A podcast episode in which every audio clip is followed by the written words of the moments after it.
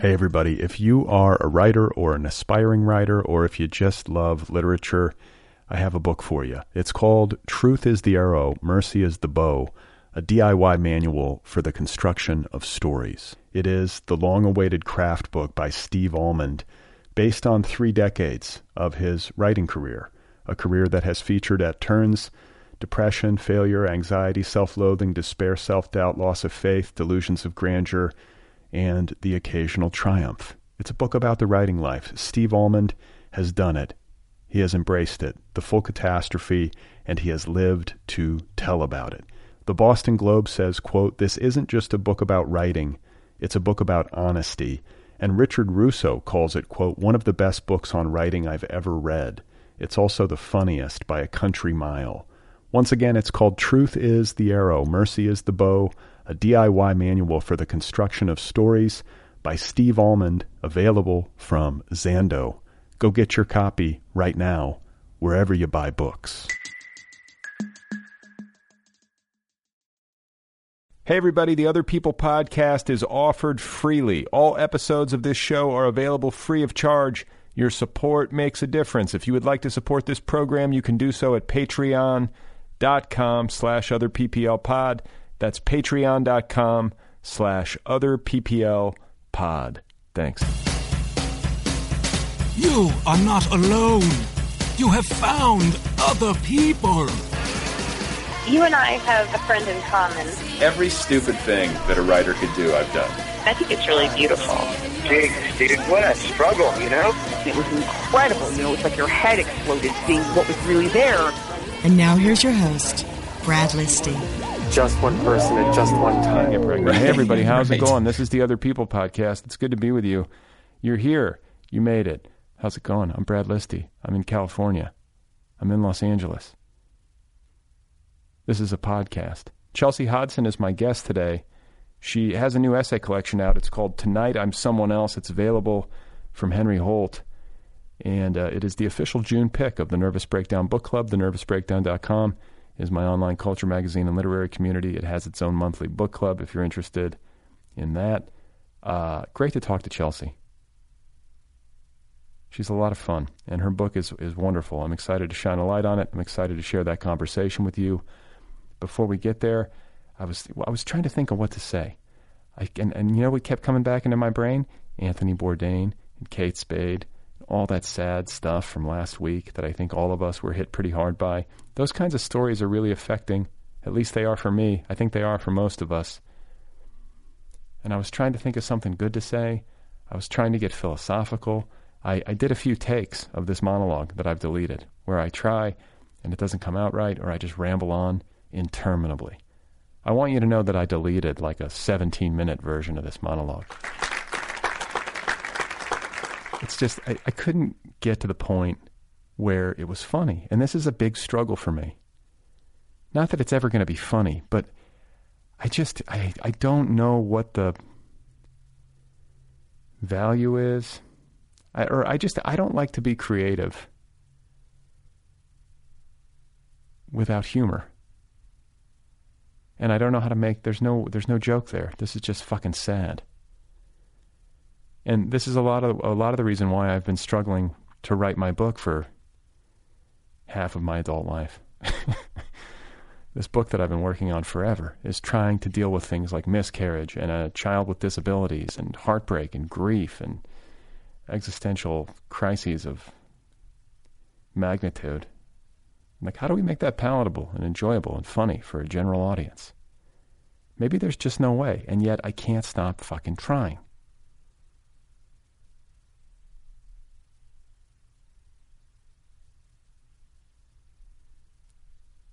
So, yeah, that's what I was gonna. I, I, don't know what else to talk about. That's what's sort of on my brain. I reposted the Jennifer Michael Hecht interview that I did a few years ago. I don't know if you guys saw that, but she wrote an entire book about suicide that is very persuasive.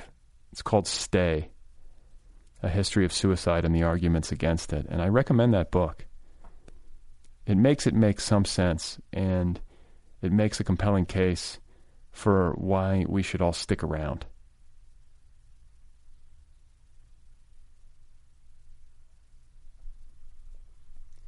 I was trying to talk, like in these uh, in these uh, aborted, if I may use that term, uh, monologues that I've you know I tried and then failed to execute. So if I may use that term,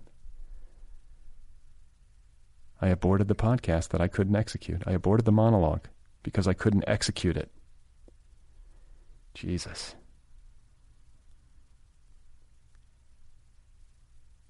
If I may, if I may use his name. I aborted the monologue because I couldn't execute it, Jesus. See, now it's getting funny, somehow, because I've included the word abort, execute, and Jesus into a uh, into a monologue about suicide. So, in one of the aborted monologues that I could not execute, I was getting into all of this uh, Buddhist philosophy about like the nature of self, which if I could ever get around to writing it down properly, which I think is part of what I'm trying to do with my book, it feels very vital to me.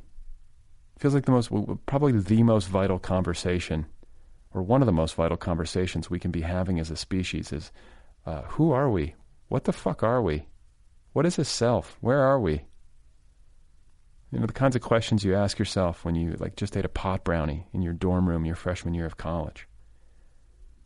Those are actually good questions. You might want to stay with that a while. That's my feeling on it. And so to try to encapsulate, and then we're going to get to Chelsea because she's way more fun than I am, is uh, to try to encapsulate what I was what I was getting at is simply that uh, everything is impermanent. Everything is always in flux. Everything, including you, including me, everything, all phenomena, constantly in flux, from second to second. And there's no such thing as a separate self. Nothing can be by itself alone. You look at a tree, a tree is made of uh, all sorts of different things. It's made of sunlight, air, water, soil, minerals. There's no tree. Tree is just a, a word designation for this thing that's actually a composite. Do you see what I'm saying? If you take the component parts uh, out of the tree, the tree collapses. Take the sunlight out of the tree, no tree. So, so the point that I wanted to get to is that the same is true for human beings. We are impermanent. We are like drops of water in a river, constantly moving. And we have no separate self either. We're made of our ancestors. We're, we're made of 70% water. Stop for a moment as you listen to this Feel yourself from the inside out. Think to yourself, I'm 70% water. It's easy to forget that. We all know that, but we forget it. It's ridiculous.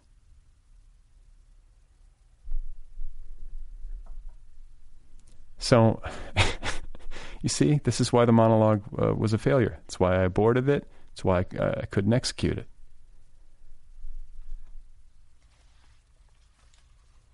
The point I was trying to make is that we're impermanent, and in the act of uh, committing suicide, a person is, you know, they're, they're obviously a victim in that moment, but they're also victimizing future versions of themselves that might very much want to continue living.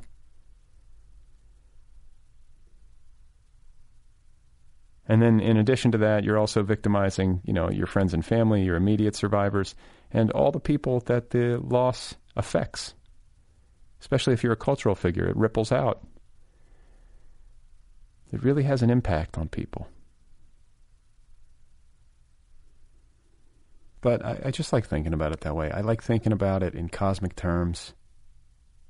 I like remembering that my identity is not nearly as fixed as it can feel. It's easy to trick yourself into believing that you are your thoughts, believing that you are your body, that that's it, that there's not more to it. But there really is. It's a lot more mysterious, this life that we're living, than we give it credit for too much of the time. So, my final thought is simply uh, contagiousness. The way, is contagiousness a word? the way that our thoughts, our speech, our action are contagious. Energy is contagious. If you're around somebody who's really peaceful and happy, you're going to feel that. If you're around somebody who is really angry or really sad or uh, suicidal, all of these things have an impact. So I just encourage you uh, today and uh, you know as, as often as possible to be contagious with good stuff. Be a little bit kinder. Try to spread some good contagions in this world. It can sure use them. Hey, everybody. If you are a writer or an aspiring writer, or if you just love literature, I have a book for you. It's called Truth is the Arrow, Mercy is the Bow, a DIY manual for the construction of stories. It is the long awaited craft book by Steve Almond, based on three decades of his writing career, a career that has featured at turns depression, failure, anxiety, self loathing, despair, self doubt, loss of faith, delusions of grandeur and the occasional triumph. It's a book about the writing life. Steve Almond has done it. He has embraced it, the full catastrophe, and he has lived to tell about it. The Boston Globe says, quote, This isn't just a book about writing, it's a book about honesty. And Richard Russo calls it, quote, one of the best books on writing I've ever read. It's also the funniest by a country mile.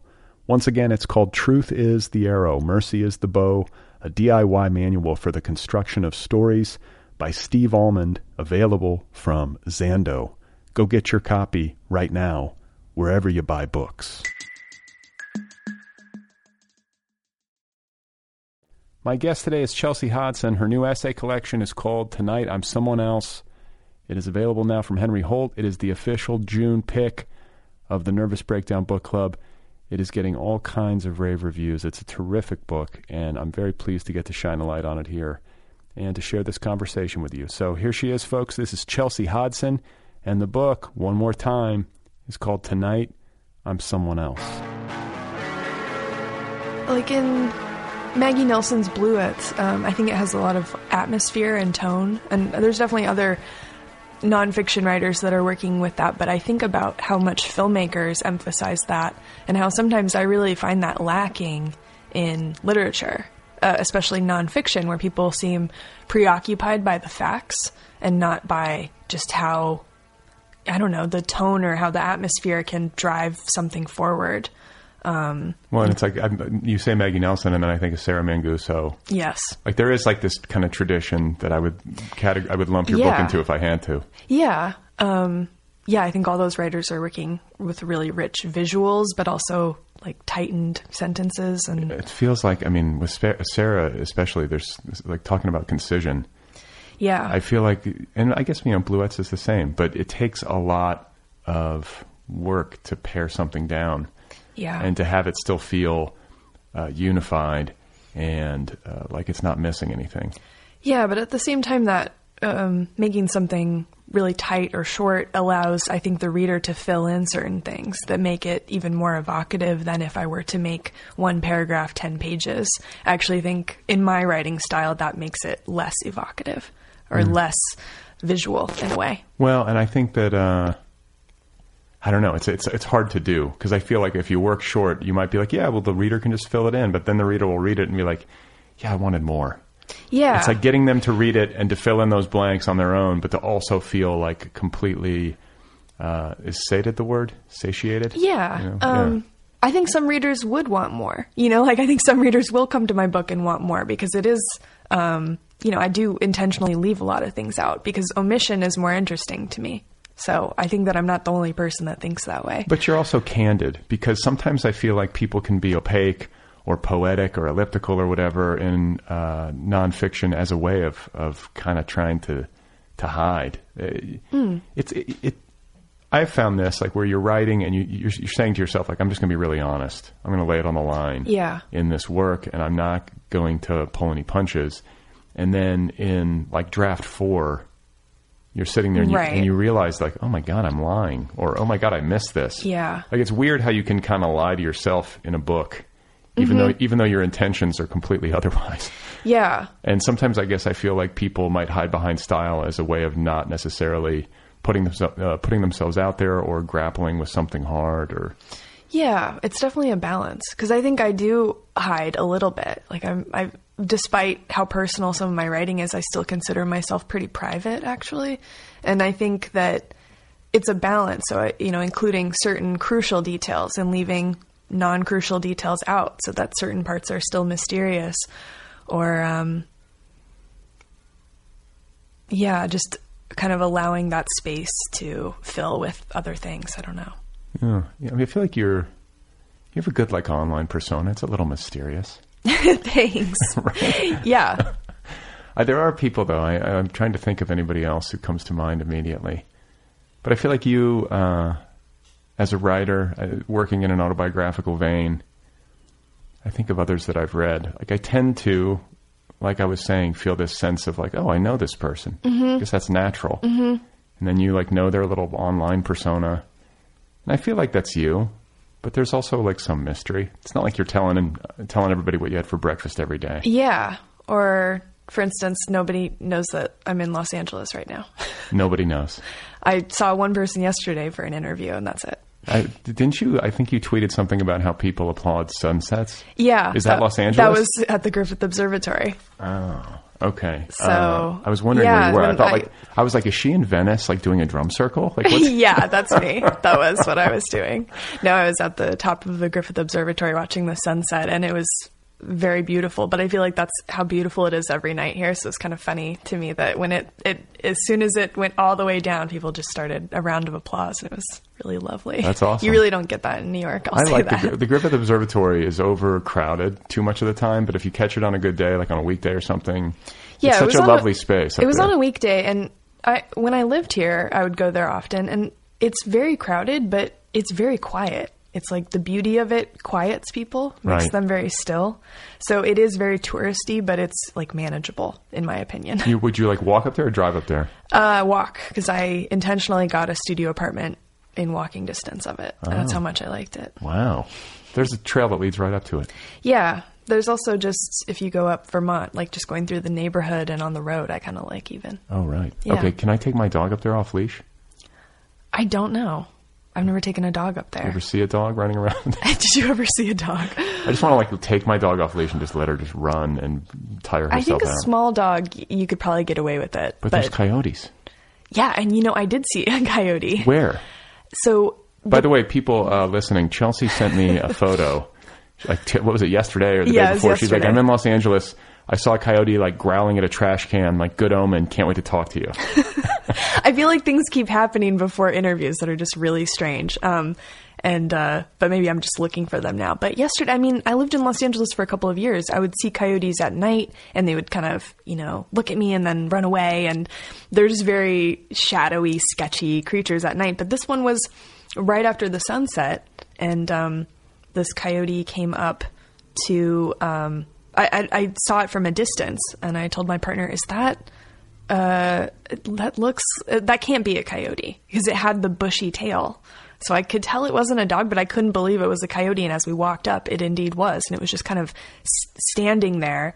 And we realized it was having like a standoff with this woman, like taking the garbage out. And the woman had a dog with her that I didn't realize until we got close because it was really quiet and stoic. So Was the, dog leashed? The dog was leashed, and it's it's as if the dog was there with her to protect her, as if this happens a lot. Man, It's kind of like everyone knew what was what going the coyote on. the coyote wants the garbage. Yeah, so the woman tossed it like a piece of bread or something from the trash, or Don't feed the maybe, coyotes. I don't know what was going on, but she like worked for the city. She was there doing something. Oh, okay. and she was trying to manage this coyote that was coming i think within like 12 feet of her and its whole body curled up the way like cats do you know and it starts snarling and i've never seen anything like that like whenever i see a coyote it just instantly disappears They. They they're apparently around here. I mean, they're all over the state. It's a weird. It's Yeah. a weirdly like adaptive species, and they're getting bolder. I like that's what everyone always that's says. what that's they're- what occurred to me is like i haven't lived here in four or five years um and that they're maybe hungrier now I worry about was- Twiggy. I take her up in the morning Yeah. at dawn, and I'm like, okay, I let her off leash. I'm like, hope you're fast. best of luck Maybe that's irresponsible, but I just feel like it's so. There's so many people up there, and you know, there's a mountain lion up there in Griffith Park, right? yeah I mean, oh. anything could happen, but it's like you got to play the odds at some point. You can't let this stuff rule your life. yeah i don't know but it was pretty exciting So you're back in LA, Back in LA. but this is not book tour. That you- you're not here when you're on tour. This is this is like the calm before the storm. yeah, I come back in July, so in like two months I'll be back. When did, and the book launches in June 5th. June 5th. Yeah. Are you excited? I am. Are you Yeah. nervous? I'm nervous. I was more nervous last year, like in doing all the final edits and stuff. I'm such a perfectionist. It was really hard for me to let go. I was like, can I just take one more pass? Like Yeah. they did, um, I think it was called First Pass. And then I was like, when will I get the second pass? And my editor was like, well, there's usually not a second pass. And I was like, well, you said it was first. So I assumed there was a second. When's the third and the can fourth? I, can I have a second? um, and I think I did, you know, I had a quick turnaround. It's not like I was still doing significant edits, but I was, I started becoming kind of controlling about letting it go and fixing certain things. And then, um, I did my own audiobook too.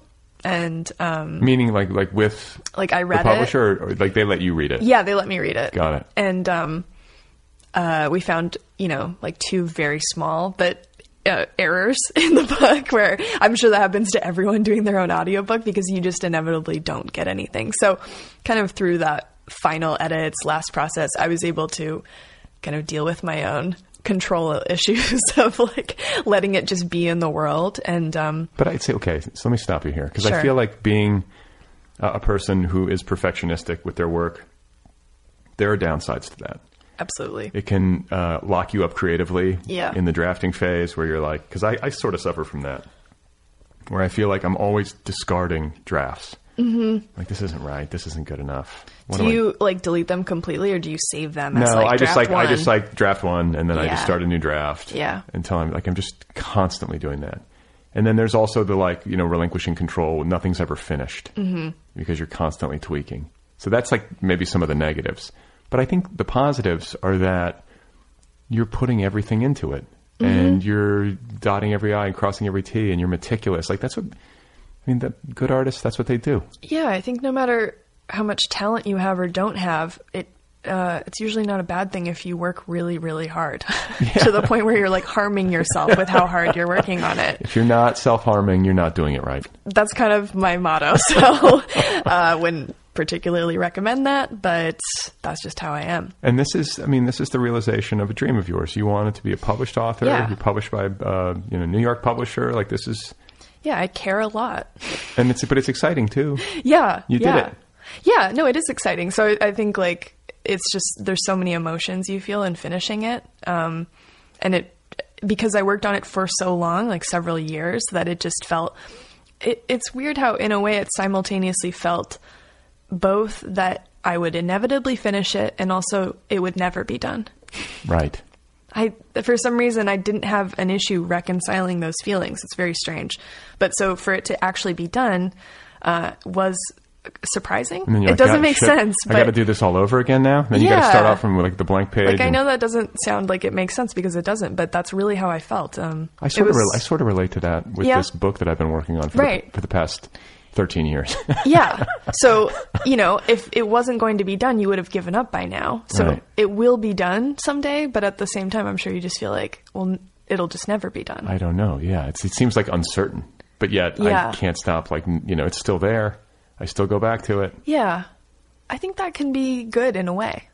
it's gonna at some point i'm just gonna have to finish the thing but like i think there's also something to be said for getting it right and like finding uh, a, a real sense of comfort with what you've put down Yeah. and a book will tell you i mean if you spend enough time with something i feel like it tells you sort of when Yeah. it's done you can't go on forever and ever Yeah. And it's weird how your relationship to it changes over time. So, Well- like, only once it was an object, like as a galley form for me, did I actually feel like it was officially done. Hmm. well you know it's interesting too because if you work on something for years and years which is often the case with books Yeah. you change as a person inevitably Yeah. And sometimes you can change radically or Yeah. like the circumstances of your life can change radically which alters your perspective and changes your relationship with your work Yeah. like i've felt that um, and so i feel like that can sometimes be a hindrance to getting something done because you're in a certain mood and headspace and you know stage of life or whatever when you start the thing and then like two years in all of a sudden everything goes sideways and it's Yeah. like okay well this is a different book now Yeah. And that's, um, I think the title of my book kind of speaks to that. So, like, the different aspects of the self that inevitably show themselves or show you know appear to you Right. of like when i first started the book or when i would finish a certain essay you know like pity the animal for instance it feels almost as if someone else wrote it i barely actually recognize myself in it anymore so it's strange to have people ask questions of me the author and the speaker of the essay and yet it feels very separate from me Like you're both commenting on some ex- like external third party. yeah yeah it's um yeah, I get that feeling, and like I Yeah. feel too. Like sometimes you talk about how slippery the self is. You know, it's, we kind of sort of take it for granted that we know who we are. Like I'm Brad, Right. and you're Chelsea, and I know who I am. But like, it's really not that simple, and No. it's really not that singular. Like you're a bunch of different things, and it's like.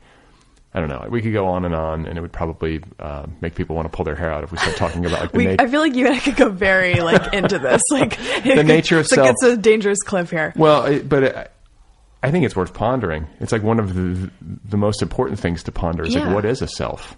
Right. Like how do- how is identity formed? And like actually, are we this body? Everything's always changing. Like millions of cells are dying every minute. Yeah. Like you're constantly sort of renewing. You're you're not this static fixed thing Right. where like these fluid uh, like rivers of biology. It's like you know, it's very. Uh, I think it's like it, it can sort of uh, fool the eye, mm-hmm. and it, and we can fool ourselves internally. Like I, I'll, I'll sometimes do this show, and I'll be talking to somebody, and I'll have some opinion. Like something will come up. Yeah. Like for instance, I'll give you an example. I was talking to somebody, I forget who it was. This has probably come up more than once. And I was talking about comic book stuff. Mm-hmm. And, you know, it gets a little old, all the comic book movies. Yeah. But then I came out and I had all these, like, strong opinions about how it's, like, infantilizing us. And I can sort of. I can sort of feel that way, but then I like thought about it some more, and I'm like, I don't really care that much. like, why was I so opinionated? You know, like, I'm like I don't even know if I believe myself. You know, Right. like I don't know. Well, that's something I like about essays of like this ability to use the form as a way to document just a line of thought. Like I'm I'm really freed by that definition of it. Of if you can think of an essay as just a document of one person's thinking and changing their mind. Um, that's such a small thing that I like the idea of uh, adding all these words and description onto it. Yeah. Um, So that kind of relates to what you're saying of like, and what I was saying about something I used to care about a lot. And then, you know, a few months, even a year later, I look back on it and think, oh, why did I feel so strongly about that? Or it's just interesting to me how we change our minds. And, um, you know, uh, I think that's why I've, for a long time, was less interested in plot or traditional narrative than just that idea and kind of getting that idea down. just how And- slippery it all is and how Yeah. like I like just any kind of feeling of certainty or righteousness in myself. Uh, I sort of have to like train myself to mistrust it. Yeah. I mean, how many how many times do I have to go through this before I learn? Like, Right, right. you're gonna change, dude, or like you know, I I feel like with the more like I feel that emotional uh, force within me when I'm like stating an opinion, where it's uh, you know, I guess occasionally it, it can be really really solid. Depends what it is, but so much of the time. I do that sort of thing, and then later on, I, I feel like I regret it, or I just find it silly.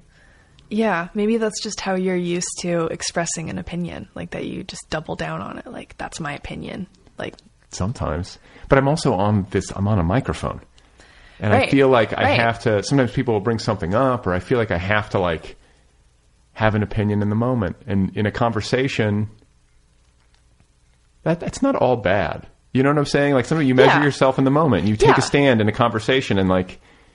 Uh, the other person sort of like uh, measures themselves against it and then gives you their stand and you find some sort of sure. hopefully happy medium. And like, I don't think it's necessarily. I mean, it seems very natural, but I I'm very susceptible to revising myself. Yeah, yeah. And in writing, you can do that. On your podcast, you can't really do it.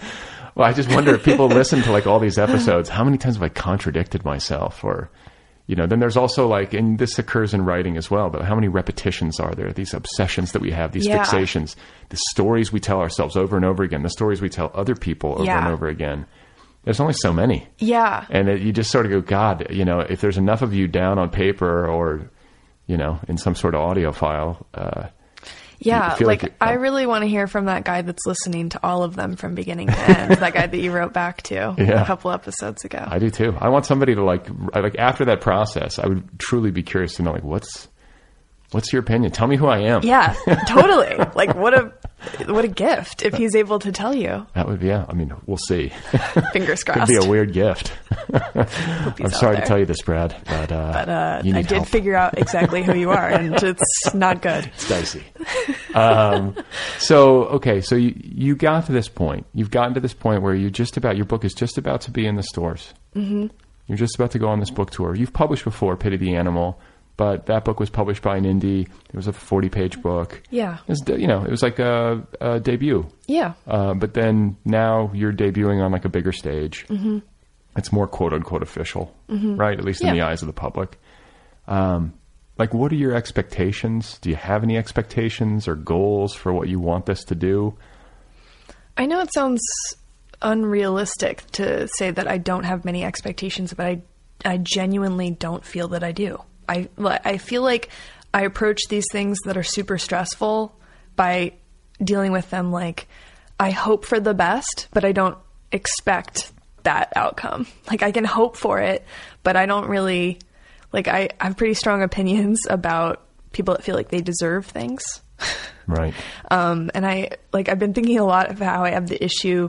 I have an issue with the word brave in terms of nonfiction. Like I feel like it's a in some ways a super selfish genre, and like I don't know, like being celebrated for that seems weird. So I, I'm not really in that situation yet, but like you know, just seeing how other people um, go through that phase has been interesting because most of my peers have published before me, like people that I kind of came up with or like I took longer. Um, and so I've had the privilege of seeing how other people deal with the, deal with their expectations, and I feel like I've learned a lot from that. I was going to say, if you've been and you live in New York and you're pro- you have proximity to all this, and you have lots of friends in literary circles, that helps you, I think, manage expectations. Yeah, but even even knowing as much as I felt like I did, I mean, there's so many weird things and surprises and conflicts that come up along the way. And also, it's weird to be in a time when people are just on the internet about it. Like only a few people, you know, only a select number of people have the advanced copies. So there's just it feels to me because everyone's tagging me that there's like some talk and some buzz about it, which is great. But it's a weird time to just feel and read that, but not actually have that object in the world. Right. It's like a weird in between It's time. like preview of coming attractions. so I think I'm just trying to appreciate that weirdness and that like in between time, Yeah. ad interim time, um, before you know what's a- how it actually does. I have no idea. Yeah.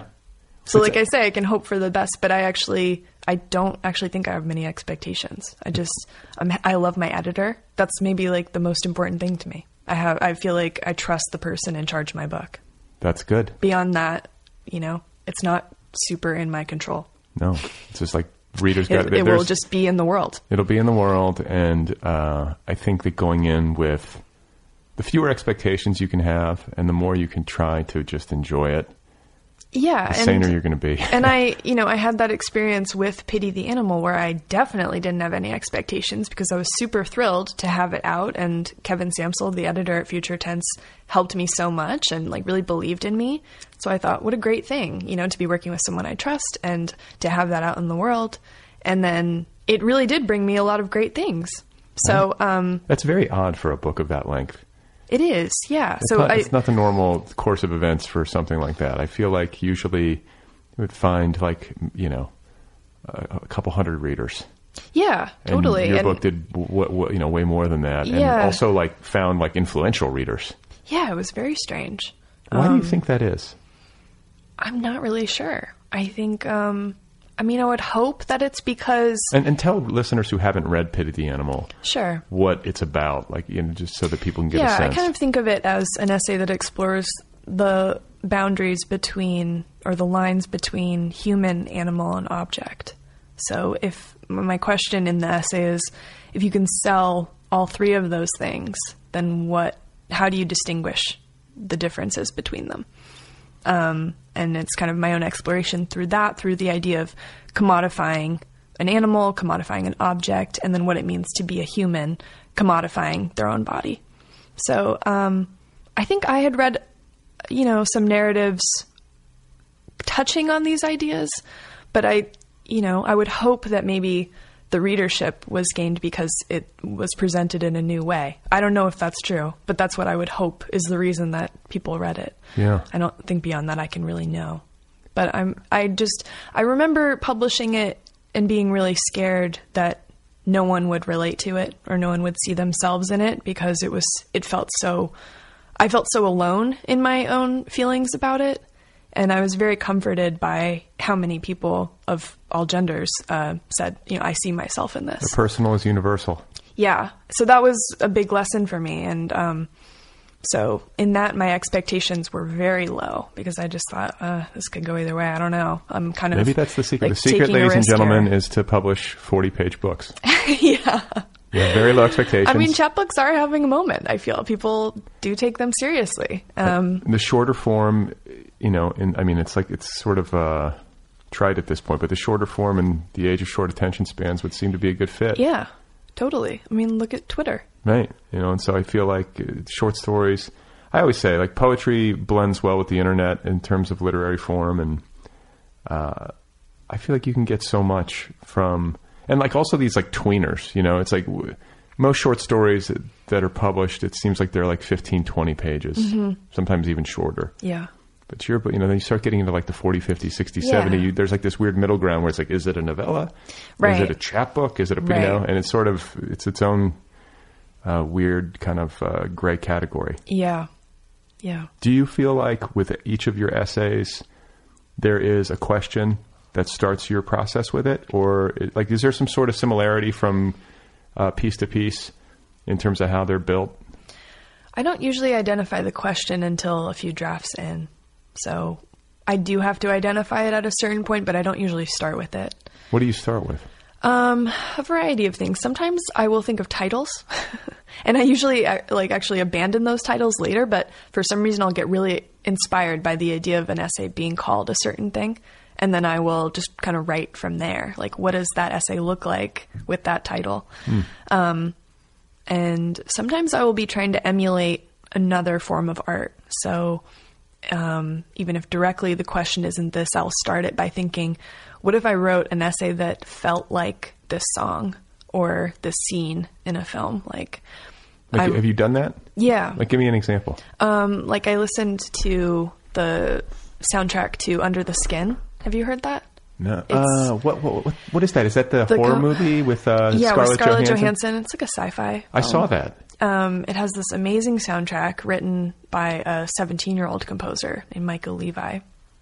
And the soundtrack is so eerie and just kind of plods along. And she says she was inspired by strip club soundtracks of this kind of beat, but slowed down and warped. Is and- Mica Levi female? Yeah. Oh, okay. And um, it's just very, very strange. Um, and I listened to that a lot when I was writing, and I would have that feeling of like, I wish I could write something that felt the way this song makes me feel. You Yeah. know, like so I would just kind of feed to off soundtracks that. a lot? I listened to that one probably a thousand times. Like I just became obsessed with that one, and then I would use other ones as well. But that one was my favorite, and I remember thinking specifically about that. Like, how could I make the prose feel like this kind of plodding beat? Um, and What's one where you had like a title? Um, But I guess you just you discard the titles and then re- retitle them. So it Yeah, I'm trying to remember because yeah, I always, I just have so many that are swirling. Um, I think the the title "I'm Only a Thousand Miles Away" started as a title. Like that that one is still in the book, um, and it's something I wrote to Taylor Hanson um, as fan mail. So I liked the idea of um, because to me, oh right the the Hansons. yeah, like um, to me, I was thinking Taylor Hackford when you said that. Like I who was is like, Taylor Hackford? he's like the director. He's like what if I I, wrote fan mail to someone to Taylor Hackford? That's no. why I had that confused look on my face. I was like, wow, yeah, wrote- sorry, no, the you know in the '90s, MMMBop, Yeah. those guys. sure, Um, they're adorable. yeah, I, re- I specifically remember writing a fan letter to Taylor Hanson, and explaining to him how close I was by saying I'm only a thousand miles away, and that wasn't meant to be funny. It was like I'm not that far. You're in Oklahoma. I'm in Arizona. I feel like we could meet up. We could do this. I was like 10 years old. Um, so I liked that idea of um, a distance feeling extremely short to me versus like the reality of it. But I mean, like you know, Like, relatively you- speaking, a thousand miles is no big deal. Yeah, thanks for scale of the agreeing with 10 year old me. um, yeah, so I, I liked that title of, um, of just trying to figure out what that could mean. And that turned into an essay about um, the way that people look at each other and get closer to each other through this kind of distant gaze or fandom. I'm a watcher. I guess writers most most people are watchers. I think most writers are watchers, and if they're not, I think they're weird. like when writers aren't curious or observant, I genuinely I'm like, how can you write if you don't like, like when when I see when I'm like in a store or in, in a place, I will always see someone that I recognize before they see me. For instance, like I'll always be like, hey, it's me. You know, like Right. I'm very, I think, very aware of who is in my periphery. Yeah, and I'm Um, always I'm always like seeing celebrities. Not always, but I see celebrities in LA, and uh, it'll be in, like very. It happens very quickly. Yeah. you know, and they just pass by. Yeah. and I'm always like, oh, like there's so and so. Yeah, I had a weird one yesterday that I want to tell you about. Sure, please. because I was being interviewed by someone, and Joanna Newsom walked by with her baby, Oh. which is interesting to me and poignant to me because I interviewed her when I was 16. Did you really? Yeah, Why? and so I like really am fond of her because she was so nice to me as a teen with a zine. Like it was something that I made myself, and she totally didn't have to do. Like it didn't benefit her in any way. I don't think of just you know. But I think she was just so sweet, and I Did you was say like, hi to her? I didn't because I was in the middle of an Oh. interview, and I was so shocked. Yeah. So. And also, she was with her baby, so I didn't feel like it was appropriate. I thought it was it would be weird. Yeah. Um, and I thought that maybe I would find her in the cafe after, but I walked by and she wasn't there. So it just became this kind of ghostly occurrence. Um, well, I'm sure she listens to the show, so yeah, she'll hear hey, it. Joanna. um, but yeah, I just I have like a very specific memory of her, so it was very strange to see that person Like in another particular. omen. It's another I know, I know. like weird things are happening lately. That's good. Is it good? Mostly, I mean, the snarling coyote aside, there was a snarling coyote, and then what was it? Like there, were- you were in a restaurant in New York. I Yeah, I sat down for an interview at a restaurant in New York, and there was a storm cloud above us, but it wasn't raining yet. Nothing was happening. There wasn't even really any wind. It just felt humid. And it was a restaurant where all the windows were open. Um, and so it felt very, you know, just like an outdoor restaurant. And so everything was open. And as soon as I sat down with this woman, a huge gust of wind tore through the restaurant, like blowing all our hair back and knocked over several vases and the, the water just spilled everywhere and all the place settings just like blew up, like as if a tornado came through. They just went all over the floor, all over the tables. Um, I've never seen anything that violent happen in a restaurant. It was very bizarre. So, what do you make of that? I don't know. I'm trying to piece these things together because they just feel they feel significant. I don't, and I don't know what it's leading to. I, towards. am getting a little nervous now, sitting here. Like something like there's going to be a meteor. is- a meteor's going to crash through the roof. yeah, I don't know. It's like maybe I'm just paying more attention to things. Like maybe these things actually happen all the time, and I'm just like looking for signs. Right. I think that that's a real thing where you're like, like maybe it's coming from anxiety, and I just desperately want like a sign of something. I'm so like I'm, I'm the time. making things into significance where usually I wouldn't. Right. I think that that's maybe what's going on. But, I, I like the possibility of it being something more mystical. I like. I'm open to that. Like it's it's weird because I, I tend to shy away from religious dogma, and I can be sort of cynical about like magical stuff and people who like believe in like fairies and you know like they, like I, I, I can sort of like roll my eyes. But the truth is that uh, I'm open to mystery. Like, Yeah. What the hell do I know? I like that phrasing. I think I'm the same way. Well, I I'm mean, usually it- pretty grounded, but I love the idea and I love the fact that we of so much that we don't know. Right. Like there's so much still being discovered that I I love that about the world. and life is way weirder than we give Yes. it credit for. Yes. I think it can be very easy, like to just fall into like this hypnosis of, well, yeah, this is just life, and then you die, and this is I live in the city, and I drive the car, and I Yeah. have to. But it's like, wait a minute. Yeah, don't you want more significance? don't you want these things to add up to something? Of course we do. But also, like, we're on this ball. It's covered in know. water, and like, you know, like, it's just so fucking weird. I think this is ultimately why we get along. it's easy for you to start thinking of bodies as like cells, these amorphous cells just existing in the world. Well, And that's what they are. I know. I know, Brad. I know. Yeah, yeah. There's uh like um you know there's also like in physics there's this phenomenon called phase entanglement, which is you know I'm going to explain this really poorly. I don't know this, please. Well, but it's like basically the reason I'm thinking like I'm even aware or thinking of the the, the physics um, parallel is because of the way uh, like crowds can generate a collective energy. Yeah. So if there's like a lot of anger in a crowd, Yeah. or there's a lot of peace, like peacefulness or positivity or joy. Like you, you've been to a concert. You've, Yeah. You've felt that. Like, you know what I'm saying? Like that's palpable to me. It's not Yeah. some sort of like uh, pie in the sky theory. Mm-hmm. And so it's like how to explain like the phenomenon of collective energy Yeah.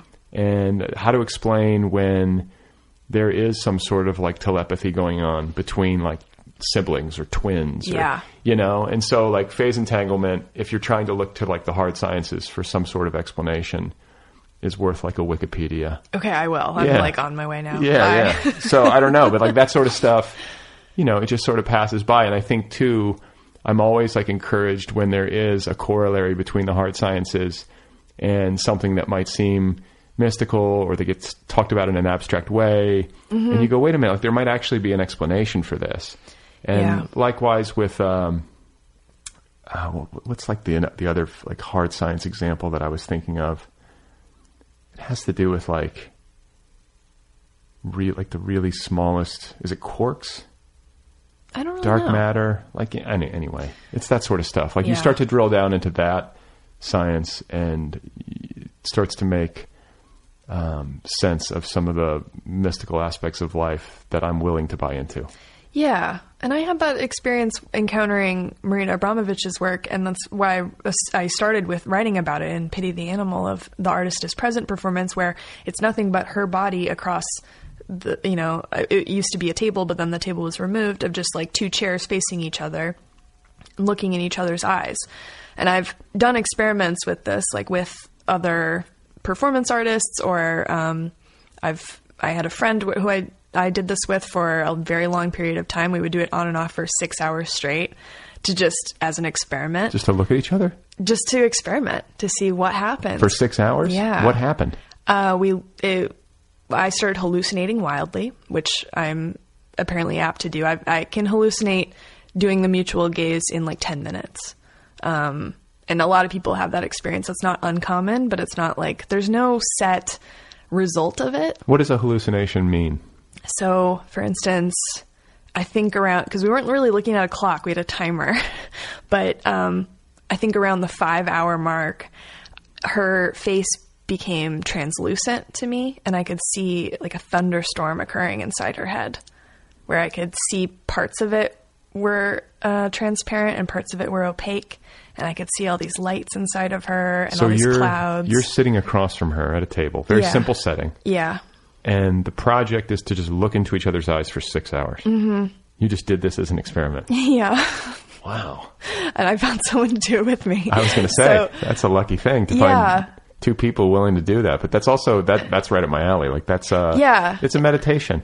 yeah, it was. Um, it just really, it really did help my writing in a way too, and I think that was my hope is that I Mm-hmm. would learn something from it um, about the power of one physical body and what happens when you just try a very simple experiment with another person. But I think, I mean, they are doing certain neurological experiments on eye contact, on like what that means Uh-huh. and what that does to you. It's very strange. What yeah, what have you I mean, do you know about these studies? Like, I mean, it's always changing. There's always new research, but there's um, definitely like an energy that comes from it that's not just new agey. So when you're so when you're sitting there, something real. you- you're looking right into each other's eyes. Mm-hmm. Mm-hmm. Jesus. Um, the other thing that it makes me think of, like meditatively, is like for six hours. Like it's one thing to sit there for a half an hour, Yeah. but that length of time uh, you kind of you'll exhaust yourself at some point. Your normal defenses and distractions and thought processes. Yeah. You sort of burn yourself out, and you burn yourself out. I would imagine, like two hours in. It's strange though because you lose track of time. Like you, uh, y- I've, we both had the experience where we felt as if we could keep going. Like you kind of, it's kind of uh, similar to my experience with running. I'm not a great runner, but I have like run 5Ks and stuff where after a certain point I can just keep going. But it's super hard for the first two thirds or something. Well, Um, I uh, there's this book I read once called "The Woman in a Cave." It's by Vicki Mackenzie, but it's about this Buddhist nun named Tenzin Palmo. She's Mm-hmm. like the first English woman to become an ordained, like Tibetan Buddhist nun, Okay. and uh, so she's English, but she's you know she's lived, she's mostly lived in like uh, like you know India, Nepal, or something like that for her life. Mm-hmm. And she lived in a cave at like seventeen thousand feet or something like that for twelve years by herself Oh my God. and she slept in like a meditation box, like sitting up. Whoa. Yeah. So I mean, like, I need to read that book. yeah. I mean, it's like this incredible, and you, you think of it, and you're just like, holy oh hell! Oh, like that sounds gnarly and austere, and yet she talks about it. She's like, it was the happiest time of my life, and it went really fast. Yeah. And I'm like, okay, and like so interesting. it's it's sort of a similar effect, though. No, it is. Yeah, and I I um, I conduct this mutual gaze for seven minutes at the workshop I teach with Giancarlo um, Di Trapano in uh, in Italy. Mors tua vita. Yeah. What is this? Because I'm always seeing this uh, on Twitter because I follow Gian and I follow you, and it's very like romantic seeming. Like go to Rome and It you is romantic. Yeah, Mors tua vita. Yeah. Um, What does that even mean? well, Mors tua vita mea uh, means your death, my life. Oh, okay. So it's like a battle cry. oh, Um, but Giancarlo and I, you know, just think it sounds cool, and I think it applies to writing of like the sacrifices you make in writing, and um, not necessarily you versus me, but I Right. kind of like that for the for the workshop sake of just like, Yeah. you know, uh, I take writing super seriously, and I don't consider it a hobby. So I like that idea for a workshop. Like you're here to kind of work or die. Like it's like really like it's that serious. where does everybody stay? In um, the Villa, uh, Villa di Trapano, which is from Giancarlo's family. So, So- he he lives in Rome, but there's this villa in rural Italy called Sezze, so it's 90 minutes from Rome. And is it big enough to house everybody? Like you got how many people are there? So Giancarlo and I and his husband Giuseppe stay at an apartment on the grounds, but nearby, and the students have this gorgeous villa. And are people like? I feel like people are like. There's like relationships forming. No, is there intrigue no- like that? No relationships form have formed. Um, There needs to be a book written about this. I hope like- I hope one of the students will write. Yeah, it. I was gonna say it feels like uh, what? What am I? It's like uh, the talented Mr. Ripley or something. Like Yeah, it it does have that vibe actually. Yeah. And that's kind of like maybe where the title plays in. yeah. Um, but so I've done this mutual gaze there. So of these people that are like taken out of their home environments and kind of thrust into this writing workshop. After a few days of kind of warming up with each other and you know workshopping each other, and be, we go on these field trips together. I'll do a lecture on writing about the body, and then be like, okay, so uh, you know, after reading all these things about the physical body and being in your body and what you're seeing, um, I want to try this mutual gaze. And so I don't force people to do it, but everyone ends up doing it usually. And so we, we line up and stand up about three feet across from each other. And then I set a timer for seven minutes because it's, it gets intense fast. So usually there's one pair that doesn't really have a super strong sensation. Um, How close do you have to be for this to get intense? It's like about three feet from each other. oh, so you can like. And you can sit, but I have it do standing since it's only seven minutes. I feel Right. like there's something more intense about it. And I had a student this time that was a little skeptical. He was like, uh, I don't know if this is going to work. And I was like, well, I'll be your partner. Let's see how it goes. and he was like crying at the end and Oh. was like, you became my mother. You like I could just see like, your face became my mother. Who exactly. So I mean, I'm kind of going on a tangent here, but I think that in paying attention to these really small physical sensations, I think that that is super interesting to me and like just encapsulates so much mystery of like what we're even capable of that we don't even pay attention to. And how like out of our bodies we often are Yeah. because we're up in our heads. Yeah. You know, and like if you start to actually pay attention to your body internally, like you just feel yourself from the inside out. Yeah. That feels good. Yeah, I totally. like that. Yeah. You know, and like you start to feel the sense of grounding, and then you can do your breathing, and you pay attention to that, and you sort of, you know, it creates a sort of uh, unifying effect where you feel like you you you reintegrate. Right. I mean, not to get too woo woo, but No. Do you regularly meditate? Yeah. Yeah, you do. Like, so, I'm- like twice a day? Like, yeah, I would. Like I would live in a cave. You Like, would. I like to Yeah, meditate. oh, I believe lot. that. You know? I believe that you could. I believe that you would live at 17,000 feet, sleep in a box, sitting up. But no, I just. probably a uh, great book. I find the process really uh, enriching and just like endlessly fascinating. Yeah. You know, it's like, wow, you really see your own, uh, like the, just the uh, slipperiness of your own physical self and the Yeah. craziness of your own mind. And there's a lot to unpack Yeah. in all of us, you know, and I, I think that for me, you know, I don't do therapy. I'm not on any drugs. For me, it's like meditation and exercise and diet. Yeah. That's it. Yeah. And like without it, I'm a different human being. And it- Yeah. like, and I, and if I miss, like I haven't missed a day in a really long time, but like even if I miss like an evening meditation, I notice it. Yeah. I like- took a class on meditation, but for for how much I pay attention to this stuff, I haven't successfully been able to integrate it into my daily routine. I just The hardest, I just one haven't the made it a priority, I guess. Well, yeah, I mean, it's and it's not for everybody. Yeah. Like you know, like that's the other thing is that like it's uh it's for me, but it's Yeah. maybe not for you, or maybe not for like my wife doesn't meditate. Yeah. and like for a while I was like, you know, this is really helping me. Like, what if we both did this and we could be? But then it's like, you know what? She's got to find her own thing. Yeah. Like maybe Yeah. she doesn't need it. Right. Maybe I need it. Right. You know, and uh, but like the one of the like Buddhist principles of uh, meditation, like the f- foundational or whatever is, uh, I think it's pronounced shamatha, which is stopping. Yeah. It's really fucking hard to stop. Yeah. That's what you got to do. I do. think that's my issue. Yeah, I, you- lo- I love to go from thing to thing because it just fills my day and I feel productive you and I can just up, keep going. Yeah, you get up out of bed and like you grab your phone and then like Yeah. checking Twitter and it's like, but like you gotta stop. Yeah. And I will sit there, uh, like it's especially in the evening because I've been going all day. Mm-hmm. The evening meditation's harder. Like first thing in the morning, as long as you start to get into a routine, you just go to the cushion. Yeah, then right. that's easier. But then like, you know, five thirty, six o'clock, six thirty at night. Yeah. You get home or you you know you've been working all day. You've been on the phone. You've been on the internet, and then you have to stop Yeah. and there's an enormous habit energy or internal force that I feel that is just like churning. Like it just wants to keep going. It's yeah. like it wants well, to it's so. American. It's like, so keep going. It's so yeah. It's so human though. It's like really just like Yeah. like minds are crazy and relentless, and they have no pride. Like you know, like the Mm-hmm. Yeah. mind will just do anything. right. And uh, at some point, though, like you befriend it a little. Like not again, I sound sort of uh, eye rolly, but like it, it becomes sort of amusing. You're like, wow, I'm fucking nuts. You know? like, like this thing I'm in my stopping so hard right now.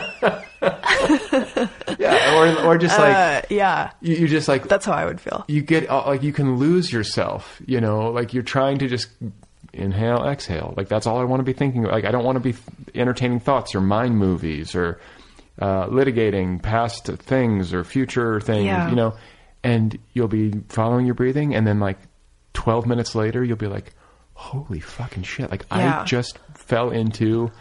Uh, fantasy about like you know backpacking around Europe or living in a cave and like then I was like getting into a fight with the train conductor. and Yeah. You know what I'm saying? Like, like where the like how did Yeah, I get on that train? go? You know, like, That's really amazing. it's powerful, and I don't know. It's helpful to me just because I think I'm susceptible, maybe more so than others, to being distracted or to uh, letting my uh, negative emotions carry me away. Yeah. In in freelancing for so many years of my adult life, I've um I think just been addicted to checking my email in order to be a good personal assistant, managing editor, things like that of the roles that I've had that require me to be fully available like all the time. Yeah, So I think it's still become really hard for me to turn off in that way. Airplane So mode. it's like a daily I like can't do it. Like I it's like a struggle. Like I have to start training myself to really It's hard. do that, I think. Um Well, isn't it? And that's the irony of these phones is that, like, you know, they like the internet and the phone, like, it's supposed to be this freeing thing that allows you to work anywhere, basically means you're always working. Yeah, yeah. I went to um, the MacDowell Colony for the first time. That was my first residency experience a couple months ago, and that was very interesting to me where I was like, okay, I actually think I do write better in this type of situation where Right. the cell phone reception is very limited and um, you have this place all to yourself. Uh, it was honestly very scary to me to be in the middle of the woods because I'm always super urban and like amongst a lot of people that Yeah. um, I think that fear actually helped me have good ideas too. Kept you on like on edge. Yeah, it did. That's good. yeah. You're like, maybe I should have brought some pepper spray or something. Well, not that. It was like I was hearing the craziest sounds in my cabin only at night. So it didn't seem structural to me. It seemed like something at night was, I don't know, like alive. Rats. rats. And there, well, I did think that. Yes, I'm not. I'm not. I'm not like a ghost. Finally, but um, but there was a plaque outside of the cabin that I didn't see until like the third day, that said like here worked Edwin Arlington Robinson, you know, from this summer to this summer. He worked there every summer for like 10, 15 years or something. And then the quote like that he that they're remembering him by is "I will have more to say when I am dead." And I really was into that. So basically, people, Really? Chelsea Hodson is haunted. Like everywhere she I- goes, there are omens. I think I think the summary is just that I'm always looking for these things. Like I'm desperate for what we were talking about, like mystery, But you're also things that are unexplained. I love things that are unexplained. Yeah, and you're noticing. Sometimes you got. I think you got to be open to things to see them, or you have to like be awake. You Yeah. can you could miss it. Yeah, You know, you could have just been snoozing right through that. yeah. But I, I wonder about that, about like that scenario of like why did I? Because I think I had decent ideas there. I was like excited about writing again, and like I felt invigorated being there. And I think um, there was some aspect of that, just uncertainty of like I don't know uh, you know how safe it is out here or like like of course it was safe but it just it had this heightened sense about it There should be a horror movie that like it's called like you there know really should called Yaddo, yeah totally totally the colony. Um, totally But you know, you get out there into nature or into a more rural setting, and you're out of the urban environment. Your cell phone doesn't work. I don't know what the internet situation is there. Like, could you connect right there in your room? Was there Wi-Fi? um like my phone was pretty good unfortunately uh-huh. like verizon for some reason has service there Yeah. but for most everyone else it, you would have to go to the library so you could still access everything but there was like a, a specific wi-fi spot like a barrier to entry, yeah which yeah. is good because yeah, because it was very far too, and it was extremely cold. So Okay. you didn't really like want to just go up to the library to check your email. Did you get quiet though? Like, you know what I'm saying? Like, do you get like a, like because I think like for me anyway, I write so much better, and I can f- I can actually physically and emotionally like feel it. Where I'm like, okay, I'm quiet. Like I'm Yeah. like, all the noise of my life, whatever it is, like circumstantially, Mm-hmm. know, like the kids are at school or Yeah, I think that's the idea of a place like Yeah. that. So it, it, I did really have that experience there, and um, it was so quiet that I started playing the piano there. like know- I, I played, how? I played piano as a kid, but I haven't had access to one in a decade or so. And um, there was a piano in my room, and I started playing it how how because how it was so. What, what's that? Did it come back to you? Did, could you do it? Yeah, yeah. I wrote some songs there. Did you really? Can Yeah. you sing? yeah. Can you really? Yeah. Do you ever sing like? I'm I'm kind of like I'd like to be less private about this part of myself. I don't know why I'm very shy about it. I think it must have to do with my controlling perfectionist side where I feel like I'm a better writer than I am a singer so, like singer Can you sing songwriter. something for me here? No, absolutely not. what if I just I've broke out in song? I've had people say that. I mean, I've had like people with vocal talent, you know, here on a you know a handful of occasions. I've always asked that question. I feel like, and I've never gotten a taker. No one's ever sang for me. I mean, to ask a writer to do something on command is like a very dangerous situation. It's like going to inevitably be real, really bad. Let me ask you this: Can you compare your voice, your singing voice, to somebody? Like, if we wanted to know what you might sound like theoretically, Um, I don't. re- I don't really know. Um, Nico. no, not like Nico. Maybe like a cat power vibe. Okay. Uh, like so. So I did a trailer for my chapbook, Pity the Animal. That's on my website. Is that the I- one that like where the hand on the bed? Yeah. yeah. Um, the song is a cover of Oingo Boingo, Dead Man's Party. Do you know that original song? Of course. So I sang. I did a cover of it for that video. And that's your voice. That's my voice and my not- gu- and my guitar playing. I have not heard, or I haven't seen the trailer in a long time, but I remember watching it, and I, but I was not aware that that was you. Yeah, and it's not my song, but I covered it, so I slowed it way down So Oingo and made Boingo, it creepy. Oingo Boingo was getting all the royalties from uh, Chelsea's definitely definitely um so that was like a but like th- that's the reaction i get usually when people are like what does it sound like i was like well you saw the trailer and they're like oh i didn't know that was you and i'd say cat power because sarah manguso thought it was a cat power song Oh, so and I- i love cat power so that's I- probably where it comes from i just great. like try to be like her that's high praise. yeah No one ever told me I sounded like Cat Power. you have your own special voice. I sound like a Brad. cat. Yeah. Um, a dying cat. but yeah, just talking about quiet at the residency, like I just felt so quiet actually that I want I longed to um, make noise in. Well, especially coming from an urban environment, especially Yeah. like New York, where it's like so Yeah. dense and there's so much noise. And to Yeah. suddenly be in a natural environment setting can be jarring. Yeah. And I know the stuff, it sounds a little cliche, like, oh, New York's so noisy. Oh, I had this great idea in a cabin, but like, it was real for me. So Well- I don't know what to do with that besides it being like a true cliche for me. I think sometimes people though will go from because some people like the noise. You know, I think lo- when you're in the noise, it can allow you to sort of hide from yourself sometimes. And I'm not like that. I hate the noise of New York right now.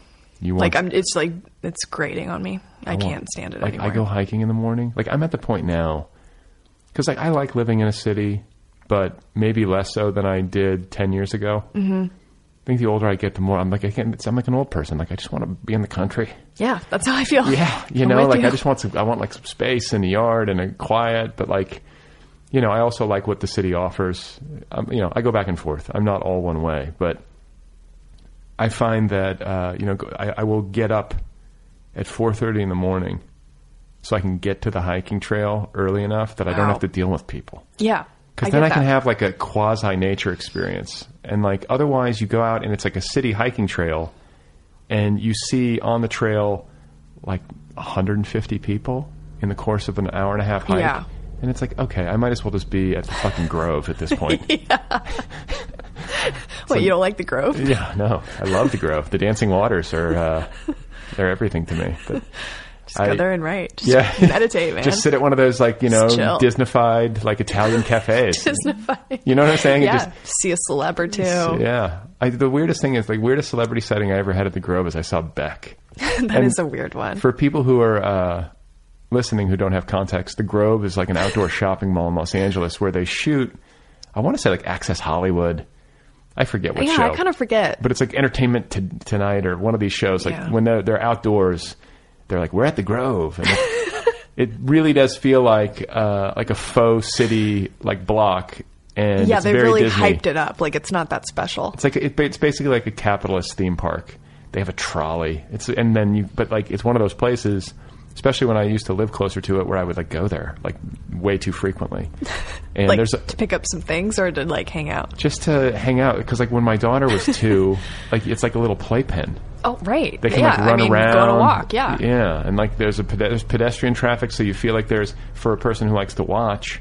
In Right. Los Angeles, there's not as much pedestrian traffic. Right, Everyone's yeah. in their cars. Yeah. So you would go there, and there'd just be like the people walking around, but it's you know, it grates on you. Yeah. It drains your soul of something. It's vital. interesting to me that you are so naturally curious. Like you have a podcast just so you can ask people questions, right? Yeah. But but you don't like you want to be in, in a cave, like in the middle of nowhere. I like how those things can coexist because that's kind of how, that's kind of yeah that's kind of how I feel. Where it's like you want a controlled, meaningful one-on-one interaction. You don't want to like be amongst.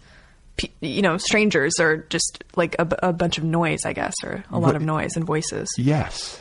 I'm so happy to hear you say this because it's been on my mind a lot. Uh, people don't often recognize that, but like this garage is my cave. Right. And these conversations that I have are, to a certain degree anyway, my social life. Right. And, you know, I do worry that there's a control issue happening because it's like, wow, this is really on my terms. Like, you come to my house, we're on the record. ask you my Uh, questions. Yeah, there's microphones. I'm in the role of the interviewer, but like, I, it's also a conversation. Like, you can ask me questions. Yeah. Like, it's not like a, it's not just like a rote interview with like an enumerated list of I questions. don't, I don't feel taken hostage. It's okay. you don't have to apologize. Chelsea is chained to the desk right now, people. Uh, okay. But uh, the conversations are an order of magnitude more interesting to me than the conversations I would normally have not always, but normally, Yeah. in an ordinary social setting, like a friend's house party. You go to these things, Right. even if there's like 20 people, like everything feels way too fast for me. And everybody's got their phone, and every, like the phone is a real problem in terms Mm-hmm, Yeah. of meaningful social inter- interaction. It's a real problem in terms of meaningful conversation. And then the other thing is that the microphones keep us tethered. You can't Right. move around. Right. They anchor you. So Yeah. we have no, like, we're stuck here.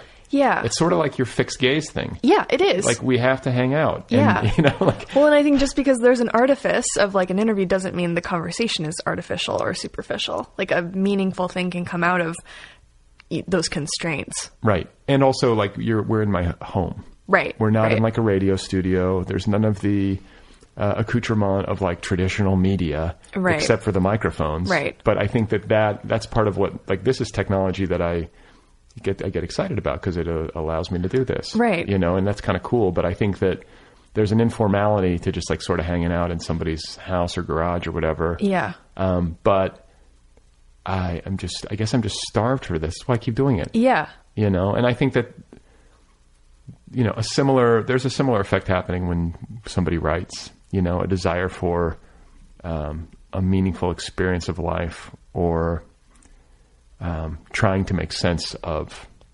experiences one has had interpersonally Yeah. as opposed to And- just yeah. that superficial chatty like it's fun to bullshit with people but i often find myself like anxious isn't quite the right word but when i'm at like social gatherings and it's happening i can function it's not like i have to go like cower in the corner but i Mm-hmm. just feel like can, do you want to just like go off to the side so we can right. actually have a Let's conversation have a one-on-one.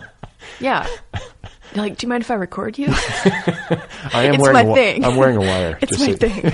um, yeah, and like talking about constraints, like I use that a lot in writing. I don't know if you do. Of like you set up a rule for yourself so that you feel contained and safe in a way. Yeah. and then you can really go off, so to say. Of just like how did like give me an give me like a concrete example of that like I'll use time a lot as just an arbitrary constraint. So like if I feel really afraid of something I'm writing, for instance, I'll be like, okay, I'm just gonna start moving my fingers and I can't stop them for a half hour. Like I have to just keep going. Keep even, writing. Yeah. Getting even if down. even if they're not even really sentences, I'm just going. you typing Yeah. you don't handwrite I usually type. Yeah. Yeah. I like on a computer.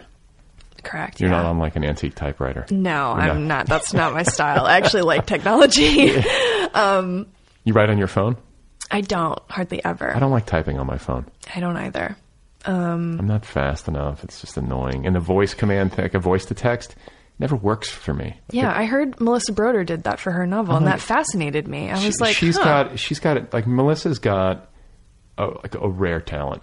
Like her ability I to just like that. to just go from like brain to page and to like verbalize and type. You know, like people. yeah, I made. A, I read her book before I learned that, and that I was like, oh, I can see how that would work. I don't think it would work for me though. Maybe first draft. Like I'm always looking for new techniques, so I feel like I might try it. Like I, I like that. That's how she wrote her book. I think it's really cool.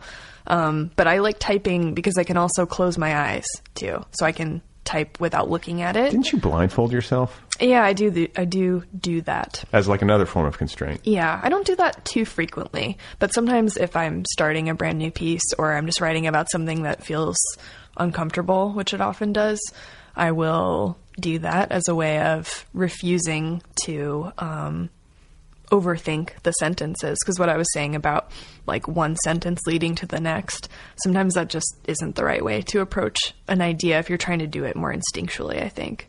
So instead of really focusing on how one thing is moving to the next, moving to the next, it's more, I think I can maybe access a more like fluid narrative or line of thought if I'm just not paying attention to it at all. And it's you just can't see. coming. You can't see the what precedes it. You can't see. Right, right. That makes sense. Um.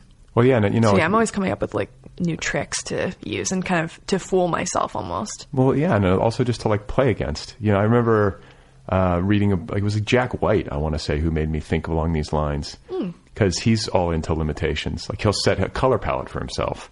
Right. You know, right. it's like I can only use red, white, and black, or in this album it's yellow, black, and you know, and then he'll be like, I can only have uh, drums and a guitar, no bass, and you know, so he's got Mm-hmm. Yeah. like that's his whole thing. Yeah. And uh, like I think that you can come up with interesting, creative uh, decision making processes and outputs because you've given yourself like a box to work within. Yeah, it's almost like giving your brain a task so that you can surprise yourself. I think I should do go- that on this podcast. You should, yeah. I'm going to blindfold myself. yeah, that's not terrifying at all.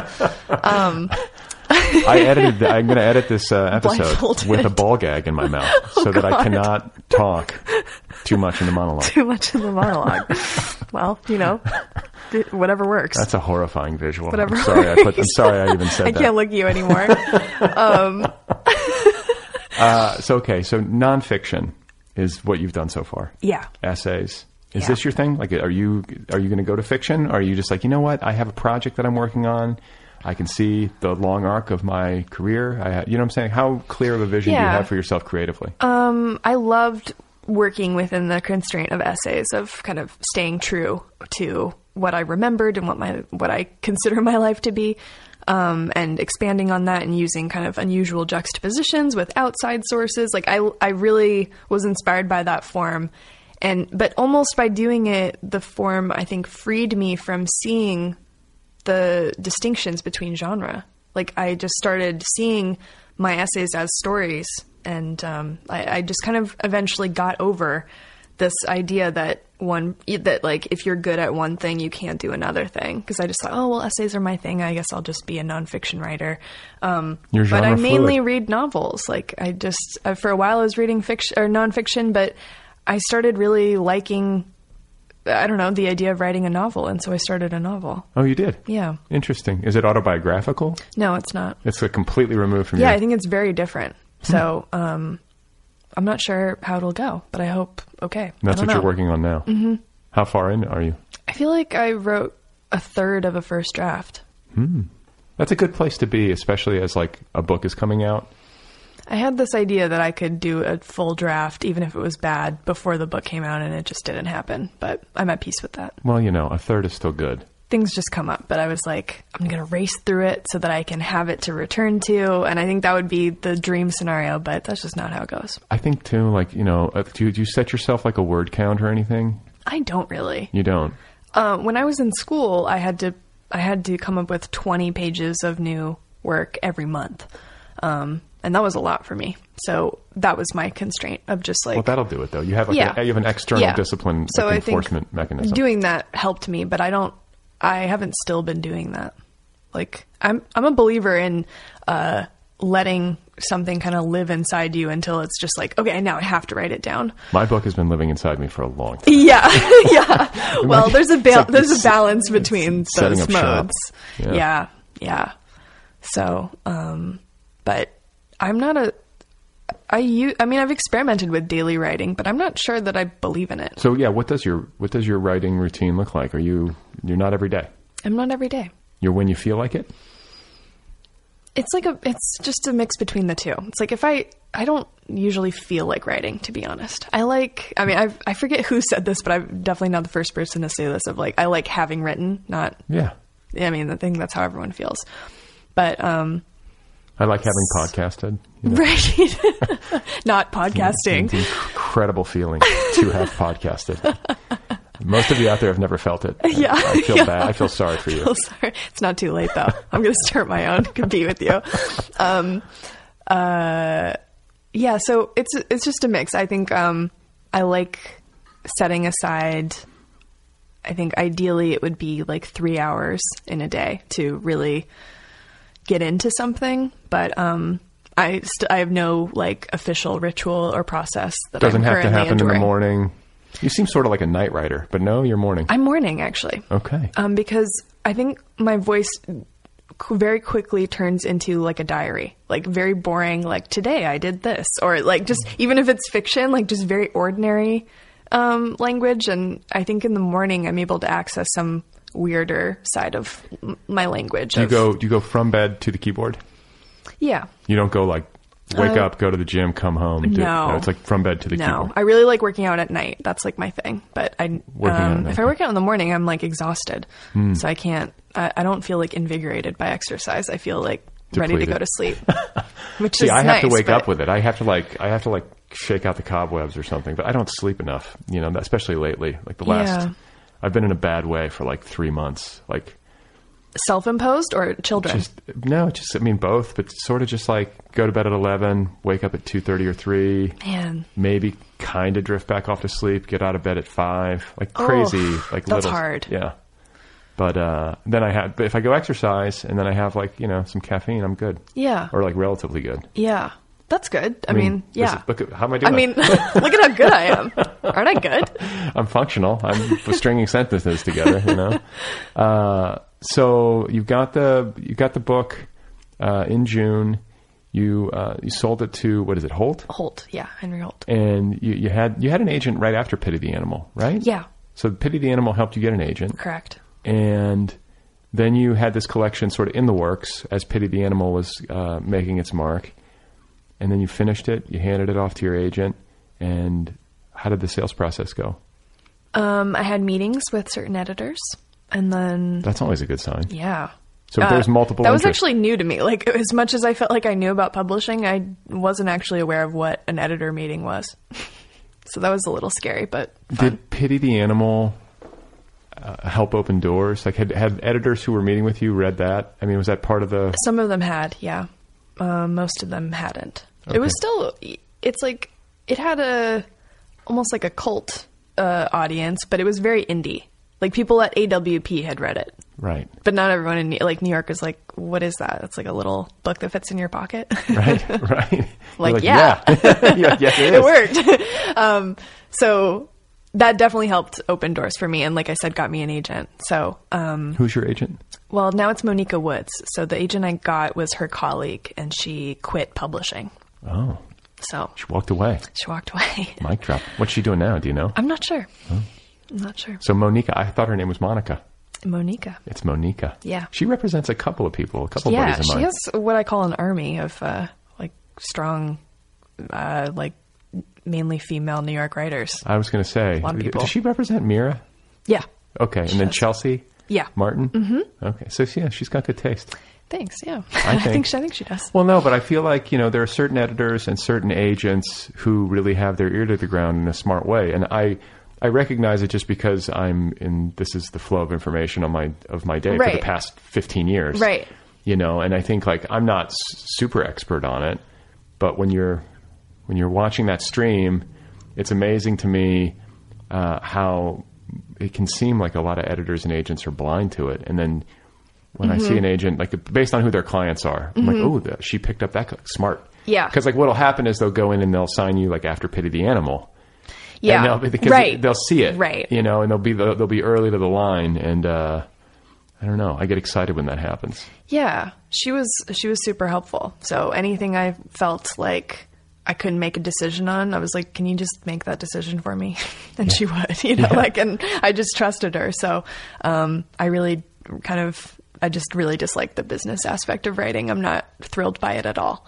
So I just wanted it to be over with. You want to be creative, Uh, So I'm really happy of how everything turned out. and so you, you got the book.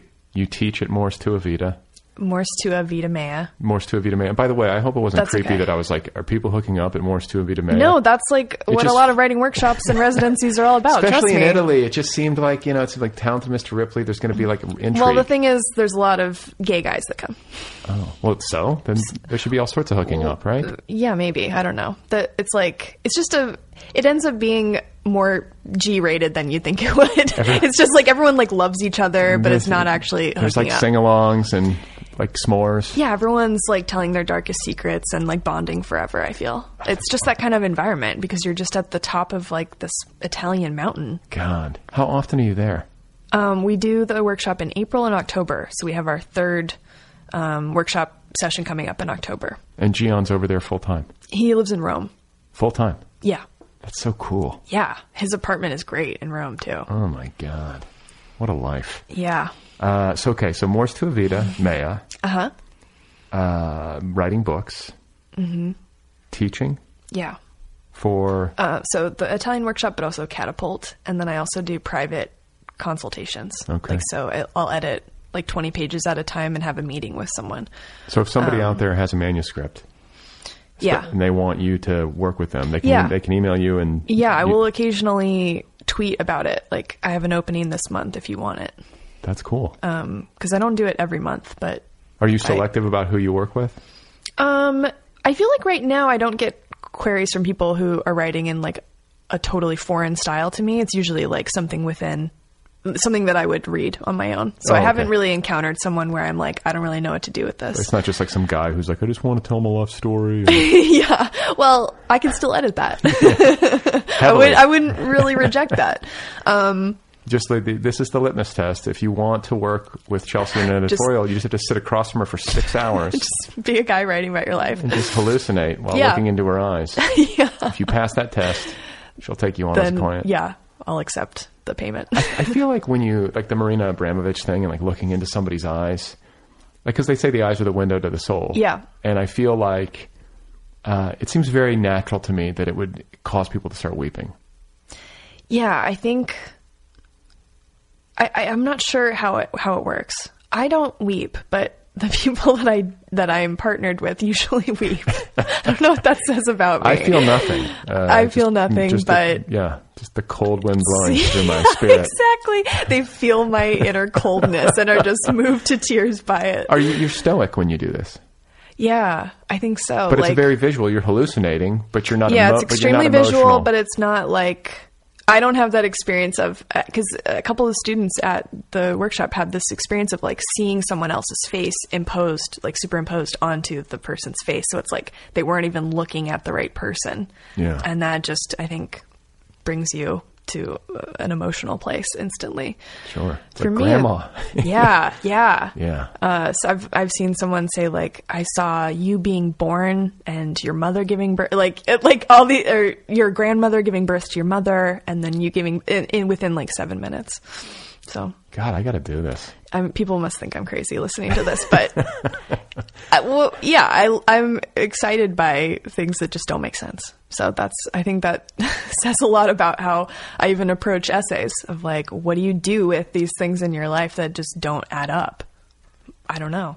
What about uh, like because I, I just had Tao Lin here, and it's like psychedelic experience is very much that way. Even Mm-hmm. though I haven't had it, I can't stop talking about it Yeah. and thinking about it because I feel like that is like for me anyway. That's one of the most like visceral experiences of the uh, hidden weirdness of life that I've ever had. Mm-hmm. Like you, have you had those experiences With psychedelics? Yeah. No, I'm terrified of drugs and I've never even smoked a cigarette. ever? Ever. Why? I have some fear. Uh, like, I don't.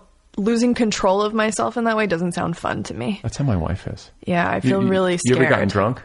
Yeah, I, Yeah. I like drink socially. Yeah. Okay, because like that's like my, my wife's never smoked a cigarette. She's never smoked pot. Yeah. She's I mean, and like for no, she's not like religious or there's no other reason. She's just like, yeah, it doesn't sound fun. Psychedelics are like her fucking nightmare. Yeah, I think they're my nightmare too. Um, and I've had conversations with someone that writes fiction and uses psychedelics in like a very controlled way, Like a couple. microdosing. Well, not even microdosing, but like a couple times a year she'll trip. Um, Who and is this? I want to get her on the show. I won't. I won't disclose her. Yeah. Um, uh, but she says that it's very helpful for her writing, and but like she, but- mushrooms or like what's she doing? yeah, mushrooms. Okay, not like ayahuasca ceremonies. Right. Yeah. But um, but I asked her like, do you think it would help me? Like, if I tried it, if I got over my fear, do you think it would help me? And she's like, I don't think it would because you're operating in this sense of like control versus chaos. And by the way, you're also hallucinating uh, like thunderstorms inside of people's skulls. yeah, like maybe sober. maybe I don't need it. because this is the thing too. Like I've my my Carrie uh, has alluded to like, you know, I don't know what would happen. She's like, I would never come back. It's like that sort of fear. That's kind of my fear. And also- and I realize that's not the case for almost anyone, but I think I would be the one. That's how I feel. Psy- like an, an overdose. I mean, they're really actually super benign in the sense that like they're not deadly unless Yeah. like you're the idiot who jumps off the second deck of the yeah. the stadium at the Pink Right. Floyd concert or whatever. But right. um, they, like you know, the the fatality rate is microscopic. Microscopic. I mean, it's like a, it's a Yeah. non-factor. Yeah. Uh, they're non-addictive, but a, a very strong dose, you're in for a, a ride. Yeah, I'm just not curious at all.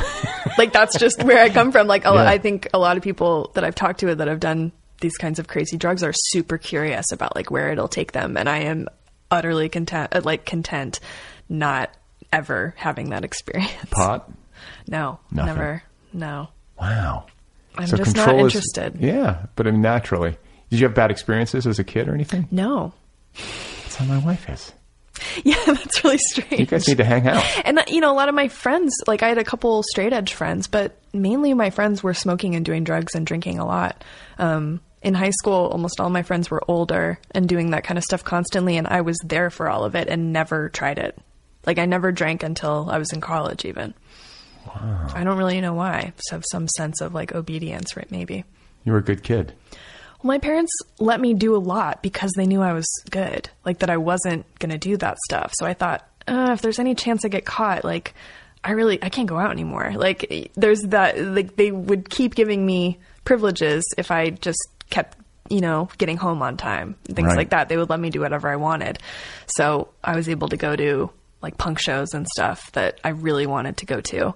So anything to threaten that was like scary to me. Your So- parents did a good job. That's like some. So they did some like a masterful psychological job Thanks. parenting you. They'll be happy to know. As you know, my mom is a fan of your podcast. Well, so I'm going to she'll have to be, consult her when my daughter happy. turns 12. I'm like, what the hell I do? Yeah. I'll let her go to punk shows as long as she's not Yeah. like smoking meth. Yeah, I think it. Uh, you know, a little give and take is good. well, and I also think like you, if you make things too taboo or off limits, or you, you know, then you create this Right. like, psychological framework where they're like, well, I want to do that then. yeah, like I wasn't raised religiously, for example. Ah. It was kind of just like just be a good person and don't mess up too much. but it wasn't really that strict. So good. um, I think it just gave me, I don't know, some sense of like calm and just like you're responsible for yourself. Like just you know, be smart about it. Keep your shit together. Yeah. Don't be, embarrass fri- me. be friends with the people that smoke pot, but you don't have to do it. like that's just how I felt Right. growing up. Right. Wow. Okay. Well, uh, I'm happy for you, Thanks. and uh, I hope you have a good time here in LA. How long are you in town for? Um, just another day and a half. Another day and a half. Yeah. And then you're back out on tour. I go back to New York for a couple weeks, and then my tour starts the 19th. I go to Montreal first. Montreal. I want to go to Montreal. Me too. I've never been. I, I, Alexander Chee is. I know from Twitter that he's there right now, and I'm like, he's Yeah. in some cool bar, and they're like doing, like the bartenders, like, like, you know, what do they do? They blow fire. You know what I'm saying? I didn't see that tweet, Yeah. but now I'm gonna have to look it up because like, now I want to go to that bar. Yeah, I'm like, this is, this sounds great. It's called uh, Le Lab, I'm I'm going. yeah. I'm writing it down right now. like a laboratory. But uh, I'm really happy for you. Congratulations. Thank you, for making time during your uh, stay here to come over, and uh, I wish you well. Thank you so much. Okay, there we go. That's Chelsea Hodson. Her essay collection is called Tonight I'm Someone Else, available now from Henry Holt. It is the official June pick of the Nervous Breakdown Book Club. You can find Chelsea online at chelseahodson.com. She's on Twitter at Chelsea Hodson. She's also on Instagram. One more time, the book is called Tonight I'm Someone Else. Go get your copy. Thanks to Kill Rock Stars and the band Stereo Total for the theme song music. Thanks to Cigarette Royalty for the interstitial music. If you would like to support this program, you can do so at patreon.com slash otherpplpod. If you would like to write to me, the address is letters at otherppl.com. Don't forget that this show has its own official app, the Other People app. It's free. Go get it wherever you get your apps. It's free.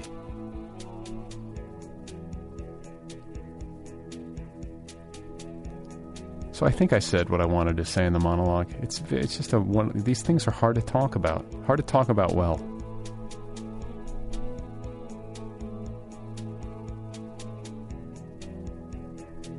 And I don't want to sound judgy either. I think it's important to uh, respect the suffering of people like Anthony Bourdain and Kate Spade. I'm not judging them or, you know, I know how hard it can be.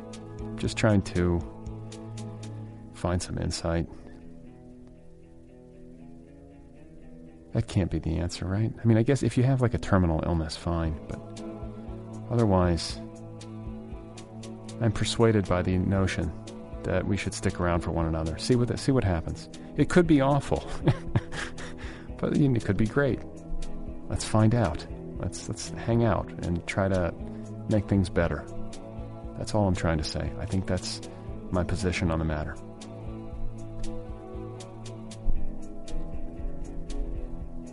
So it's running late. I got to get inside. I got to rock my uh, child to sleep. Got to go be a father. I thought I was to be on time, but then I had to fuck around with this monologue for like an hour. trying to get it right. I stress about the monologue, man. What are these monologues?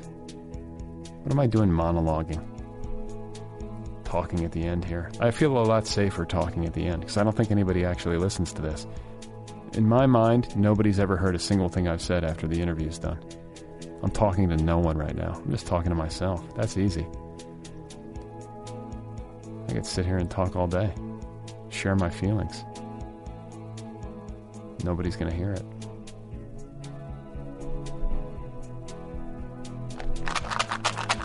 Hear that? These are my uh, icebreakers. I always have some mints on hand. It's an old uh, broadcasting trick. Helps you get your voice ready. Where did I read that? I read that somewhere. Icebreakers are my preferred mint, just in case you were wondering. If Icebreakers wants to sponsor this show, I would not be opposed to that. Just gave Icebreakers a free plug at the end of the show, but here's the problem nobody's listening. Nobody heard that. Nobody at Icebreakers will ever, will ever know. Nor will anybody in my vast global audience ever know. Tragedy, but the world is full of tragedies.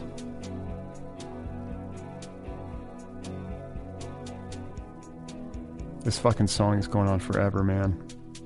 I forgot to you. You know, when you use this song at the end, it just goes on forever, and it's you know, I think it's at the point now where I need to abort.